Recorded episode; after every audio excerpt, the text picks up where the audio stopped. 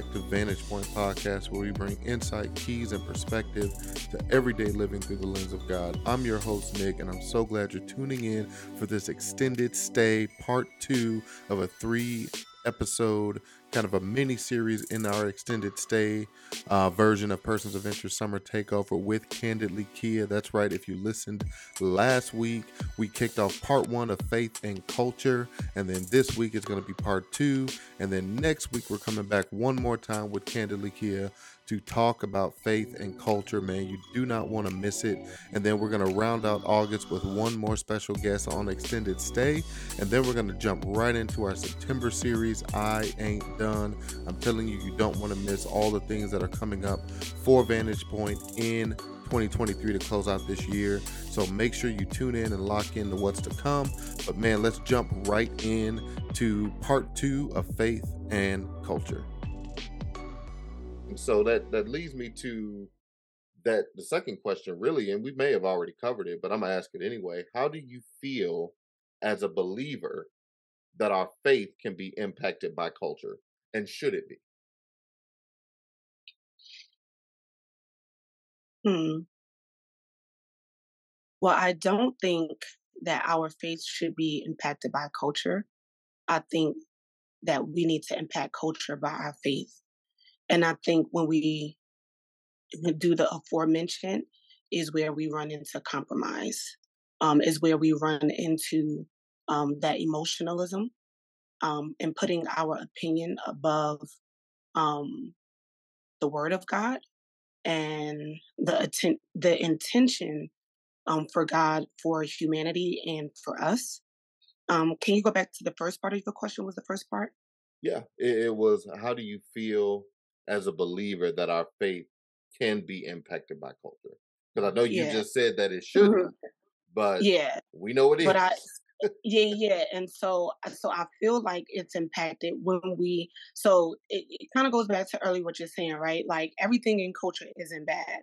Um, I often refer to the scripture where it says, Let us lay aside every sin and the weight that doth so easily beset us, so that we can run this race with endurance, right?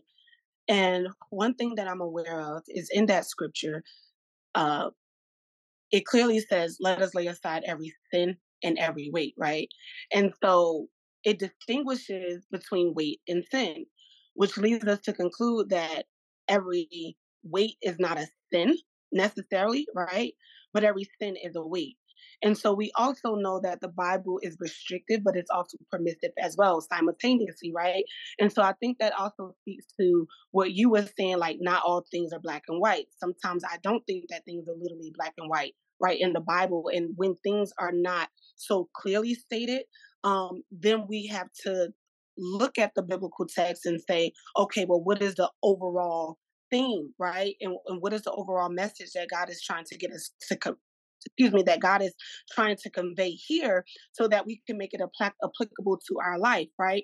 And so I guess what I'm trying to say is I don't think that, I think that in those instances where we're feeling like, hey, I'm being impacted by culture. Here's some decisions and some things um, that I want to make or that I need to make. And how do I view culture or, or sort of resist this tendency for culture to impact faith, I think we have to go back to the word of God, is, is my answer, right? And I think we have to go back and say, okay, well, what is the word of God saying about this particular thing? And then as a Christian, I need to decide whether or not I should participate in it by speculating and by evaluating whether it's a sin or whether it's a weight, right? If it's a sin that God clearly says we should have no fellowship with, then I think you have your answer, right? And I think when you go against that, obviously, you know, you you're disobeying God. So you would have to answer to that, you know, on your own, right? But on those things that we're not clear about. Um, I also think that there's a, a tendency to put our opinion, our feelings, right? Like as humans, and not even just saying black humans or what, just as Christians, as be- eh, believers, I mean, we're all sinners saved by grace, right? But how many times have we have said on something that it's not necessarily restricting, but because you want to do it, but because you don't see uh how can I say the bad in it, so to speak, right? And and like we acquiesce because of our flesh, right? And so I think that we have to be mindful that when we think about the things that we should participate in that are not so clear and black and white, are we also willing to submit our opinion, our authority, our flesh, the, the things that we are naturally inclined to do um, to the word of God, right? And in making those decisions, we have to ask ourselves, even if it's not as black black and white, does it go against the theme that's so seamlessly interwoven throughout the biblical text god's character his intention um for us and i hope i'm making sense like i just i just think that we can't allow culture to impact us to the point where it overrides our christian identity because i do think and that goes back again to what we were talking about earlier on that we have a tendency to put our cultural affiliation above our kingdom identity. And what God is telling us is that it should be the inverse, right? Like before Jesus, I believe that before Jesus was a Jew, he's like, I understand that my assignment is as the son of God, right? And so he's like, Yeah, I know who my mother is, I know who my father is, and all those things, but none of those things are important to my assignment and above my divine identity. And I hope that makes sense. I'm just going to stop right there. No, that that makes a hundred uh, percent uh, sense to me, um, and I hope everybody's listening uh, is, is, getting that and getting something from this conversation. Because as, as you were talking, um, you know, one thing I, I, I kept thinking about the um, kind of that um like we talked about black and white and gray right and like abortion i'm just using that as an example yeah that will forever be a gray area let me just mm-hmm. say mm-hmm. that mm-hmm. it will always be a gray area what the where the word of god comes in is it's what is my response to the gray area mm-hmm. and i think that's where christianity falters when it comes to culture it's mm-hmm. it's a twofold falter. We want to try to create. We want to try to make a gray area black and white with scripture, and we want to try to still be gray ourselves in a gray area. But ultimately, yeah. what scripture is for, it's not going to change the gray area. It's my hmm. response to the gray area is where scripture comes in. So when you ask me about something like gay marriage, right?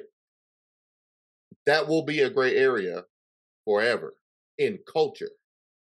But my response to that gray area is very clear.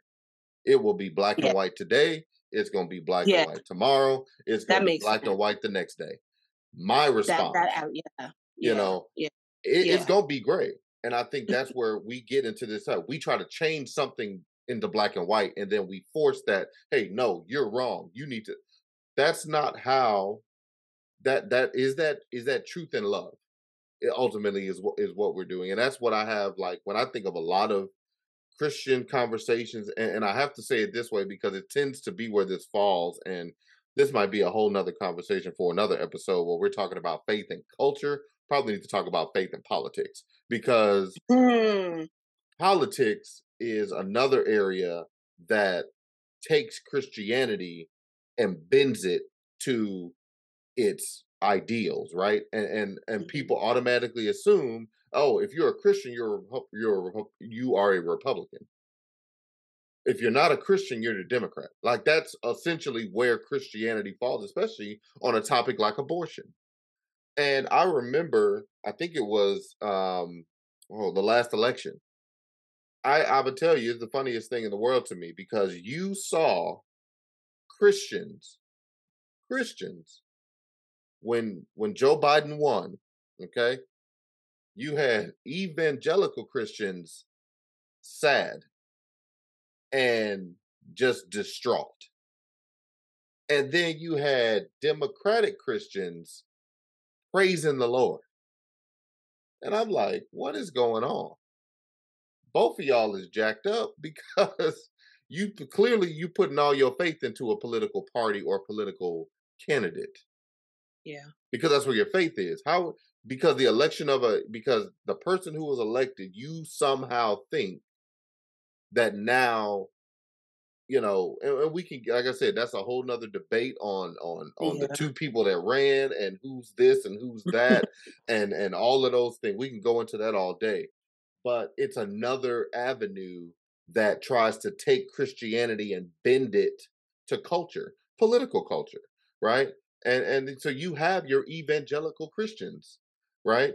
Um, or evangelical conservatives, I should say, who yeah have a different view than I don't even know what you call uh, democratic evangelicals. I think that's what you call it. I don't know, but liberals. They thank you, Holy Spirit. Evangelical liberals, and you have Christians split politically. You have Christians split culturally, and I, I think, like you said, it's not all bad. But what is my response to the culture? And I think that's to your point how we impact culture, not allowing culture to impact our faith, but allowing our faith to impact culture is because I'm going to stand on the black and white word of God, is what I'm going to yeah, do. That's yeah, what I'm going to stand on. I'm not yeah. going to stand on what you think or what I feel, because I can feel a whole lot. Right. And, don't get me wrong, like I, I've said this before on other episodes where we've talked about LGBTQ. Um, and, and I think I, I think Christians in general, the, the faith of Christianity has done a terrible job of embracing the culture, embracing the people, let me say that. Not accepting, but embracing, because we know Jesus loves them too. We read the scripture, we know what the Bible says. That Jesus has love for them too. Those are still his children. As wayward as we may think they are, he still loves them. So, what does he command us to do? love them yeah. too. So how have yeah. we done that? How have we loved, and not just that community? I'm talking about the murderers and and and people that that steal and people that kill. Like it don't have to stop with LGBTQ. Again, that's another yeah. hot gray topic that people like to talk about. But how do we treat the homeless person on the street? How do we t- treat the sick and lame? How do we treat those people? You know, yeah. I love how pastors and preachers talk about if Jesus was walking around on earth today, where would he be? He wouldn't be at your church. I'm just let's just be honest. He would be out there on them streets.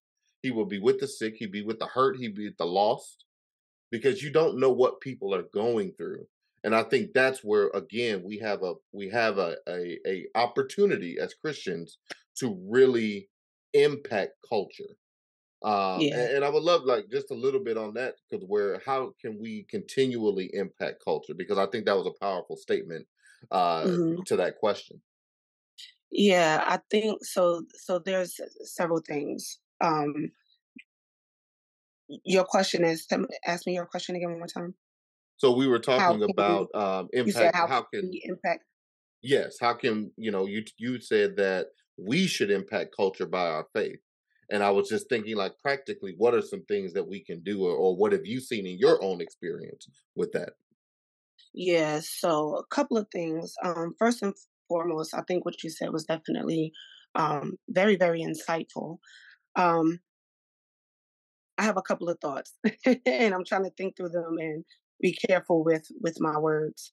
Um, first things first is what I am against is hyper anything, right? So I'm against hyper graced messages as well as I'm against hyper hellfire and brimstone messages, right? And I think that when we try to remedy the other, we we always try to remedy one with the other, if that makes sense. And by doing so, we're both wrong. I think what I would love to continue, and I'm continually asking God and but I believe that my stance is always to bring people back to the middle, right? I think that what the what the what the Bible is against, I am against, right? As a Christian, and so that sort of goes back to you. I wanted to kind of address something when you was just, for example, right, just a blanketed example talking about abortion, right? Whereas black and white is very, like you said, it's nuanced, right? there may be no clear cut, and some Christians are definitely like pro life, and then you know you have some Christians that are pro choice, right? And I just want to use this as an example. In an area of that, just say if I was a pro choice Christian, right? And what I'm saying is, I'm not I'm not letting you guys know whether I'm pro choice or pro life, right? But I'm just saying, what if I took the stance as a Christian that I'm pro choice, right? But if my interpretation of the biblical text is that the Bible is clearly against abortion,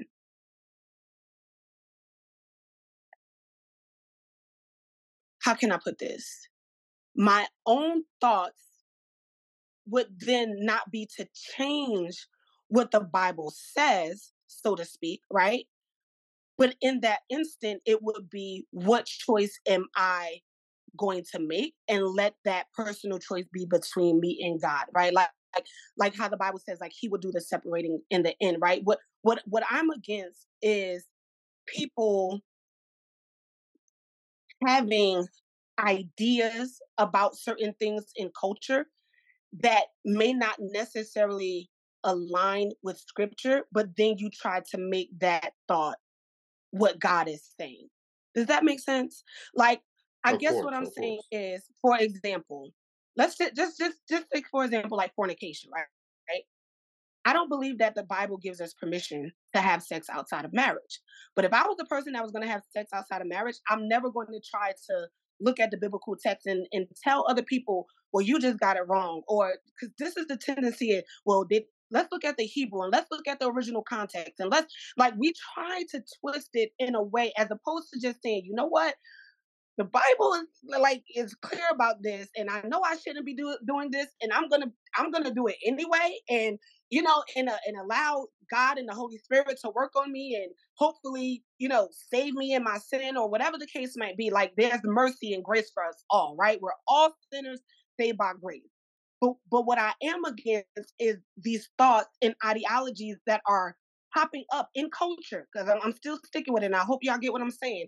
In culture that now say no, now we have to look at the text through a womanist lens. Now, now you know what I mean? Like like the biblical text has demonized sexuality so much. Now I'm gonna look at the now there's a lens that's going to come up that's going to have us to look at the the text through a sexual liber- liberative lens, right? And that causes us to skew the message of the word of God, of the gospel, right? And I, without going into so many layers of it, I guess at the end, what I'm trying to say is that we can speculate all day. And this goes back to how we engage with culture, right? Because even when you said speaking the truth in love, I do think that there's a tendency that if I don't agree, I don't love you. And I'm just as much against that as, again, speaking with the LGBTQ community that all gays are going to hell. Like, how how can you say that, right? So I guess my answer in all, in a roundabout way, because I think it's very nuanced, right? Is that how do we impact culture? Is that one, I don't think that we can be, I think that the church has to take a stand on certain things that God is against. Like, if God is against it, we have to be against it, essentially. But I, but I'm also cautious to say what the world condemns the church for is that if we are against something, then that automatically e- equals hate. But what I'm also um, chastising the church for is that most of the voices that get raised up are the ones that have their own agenda, right? And so it comes off comes off as hateful and it and it distorts the message of the gospel where so many people are like, well, why am I being condemned? Why am I if you serve a God of love, then why am I hearing these messages over the pulpit, right? And so I think in order to impact culture, we have to find the balance between taking a stand and not allowing culture to dictate for Christians what is right, what we disagree with. But I also think it is incumbent upon believers to say, how do we present the message and package it as if we're not going to bend to what you're saying. Like we're very clear that we don't agree with X, Y, and Z. Um, and we're not gonna we're not gonna change our view or our stance on this. However, we want you to know that how can I say we we're not condemning if that makes if that makes sense, right? But I, I just think that there's this natural tendency in culture to always hear Christians say that if we disagree with something or we're taking a stance on it, then then then I'm held bound. And I and I think that I I don't necessarily think that that's true. I think that people have an issue with Christians not agreeing with things in culture because I do think most things in culture are not are against God because that's the way of the world, right?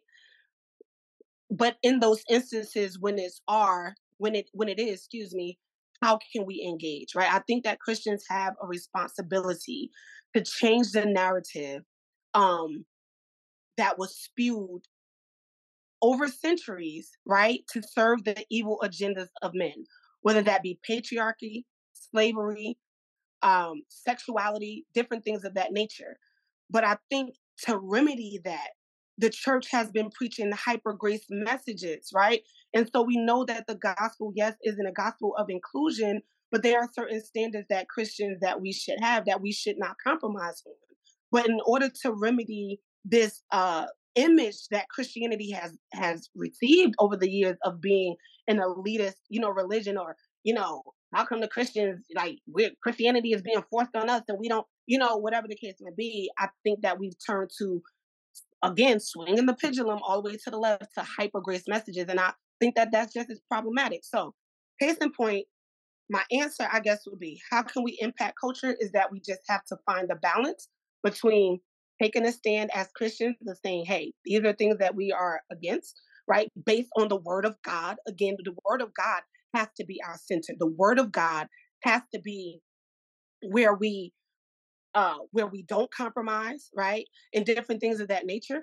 Um, but I also think that we have to have that stance, but also let people know, like, we're we're not against you joining joining us if that makes sense if that makes sense i don't i don't know if that makes sense but i i'm gonna stop there and hear your thoughts no you you are uh, spot on and i think that's um where it, it has to be like you, you talked about that that pendulum swing back right? That that hyper grace and that hyper fire and brimstone. It's like you can almost watch if if you know and I, i've um went to school as well for ministry and if you if you study the church enough you can see how culture has impacted the church mm-hmm. and mm-hmm. swung the church out of exactly out of the fire and brimstone because i'm gonna be honest mm-hmm. like that there was like